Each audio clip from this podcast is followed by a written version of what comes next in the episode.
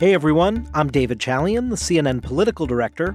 This is the CNN Political Briefing.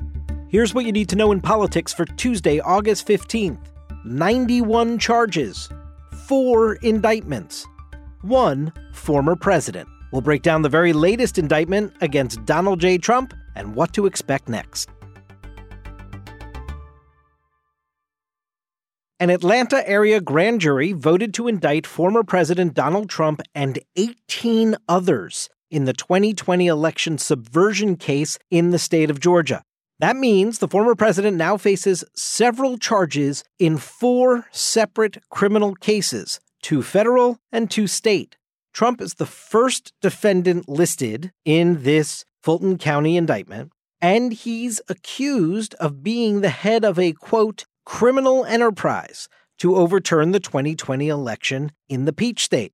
Trump faces 13 counts, the most serious of them being a racketeering charge and several conspiracy charges. Other felonies Trump faces, including soliciting a public officer to violate their oath, conspiring to impersonate a public officer, conspiring to commit forgery in the first degree, and conspiring to file false documents. Fani Willis, the district attorney down there in Fulton County, said last night all 19 defendants have been charged with violating the state's RICO Act. That stands for Racketeer, Influenced, and Corrupt Organizations, in case you're not familiar. The indictment alleges that rather than abide, abide by Georgia's legal process for election challenges, the defendants engaged in a criminal racketeering enterprise to overturn Georgia's presidential election result.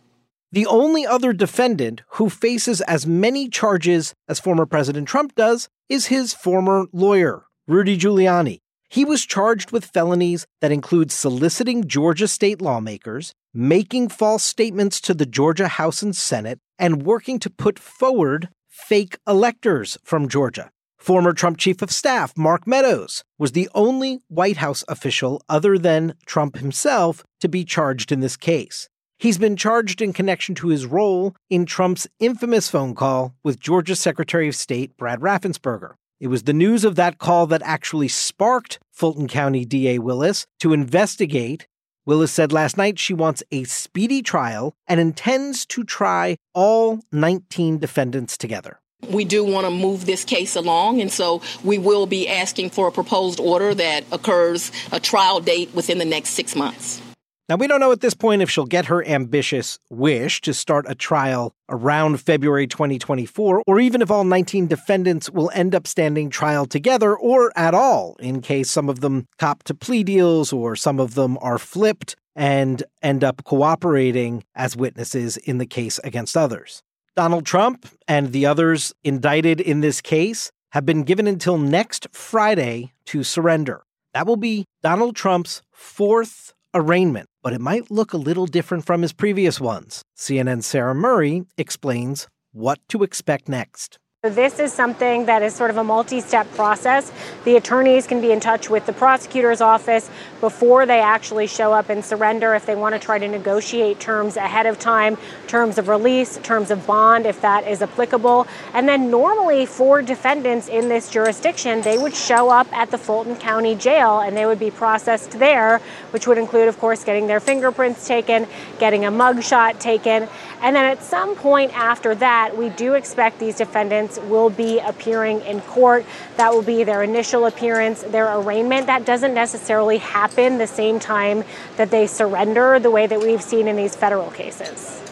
So that means we could see potentially a former president's mugshot, since Fulton County Sheriff Pat Labat has previously suggested he wants to treat the defendants all the same as any other defendant in the justice system. Trump maintains his innocence in this case, as he does in his three prior cases earlier this year. And he and his campaign have rolled out the same playbook to deal with the fallout of yet another criminal indictment that they have put together for the previous ones in New York and Miami and Washington, D.C. Trump says that the charges are politically motivated since he's the leading Republican contender for the 2024 nomination. Trump said he's going to hold an event at his New Jersey golf club next Monday to address these charges. Georgia's Republican Governor Brian Kemp rebuked Trump in a statement today saying, quote, "The 2020 election in Georgia was not stolen.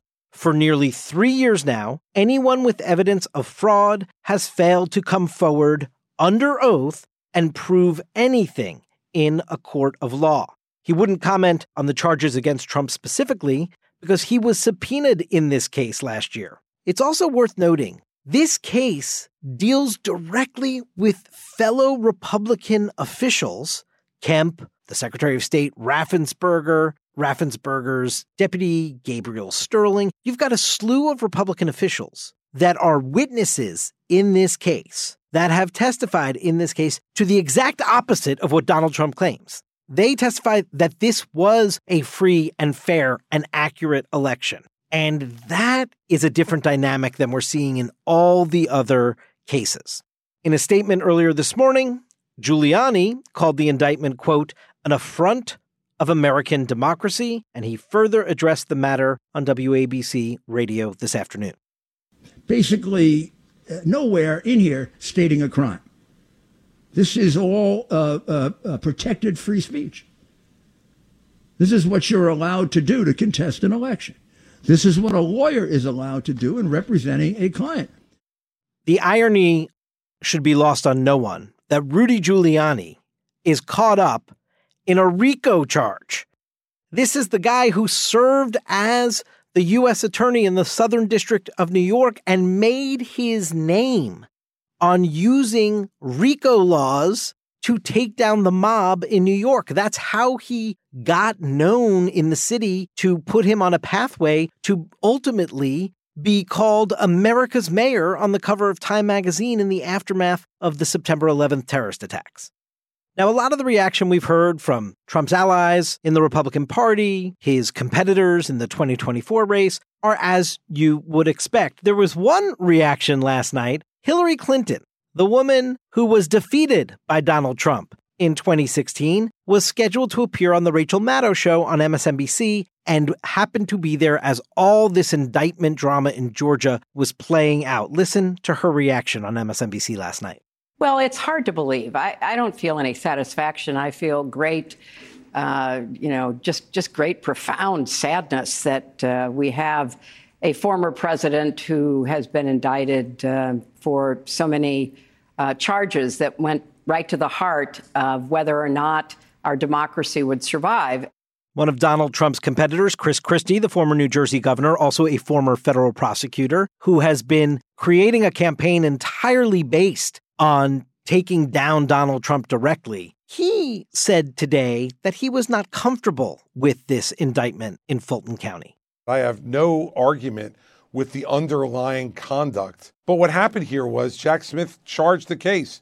He charged the case weeks ago that consumes this conduct. And so I think the double charging here uh, of Donald Trump is just something that complicates things in a way which makes the administration of justice much more difficult in the near term.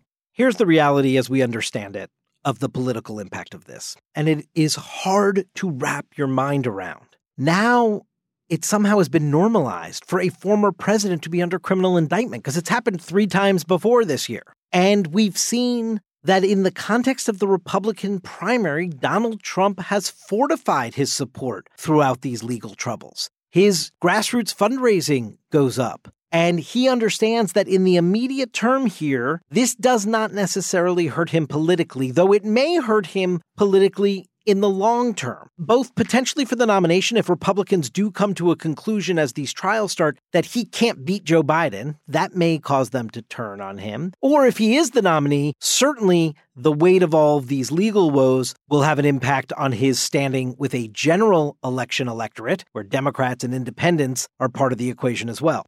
But Donald Trump is going to continue to play the victim, to label this a prosecution that is more of a persecution due to politics, and he is going to portray himself as stronger for it, just as he did two weeks ago in Montgomery, Alabama.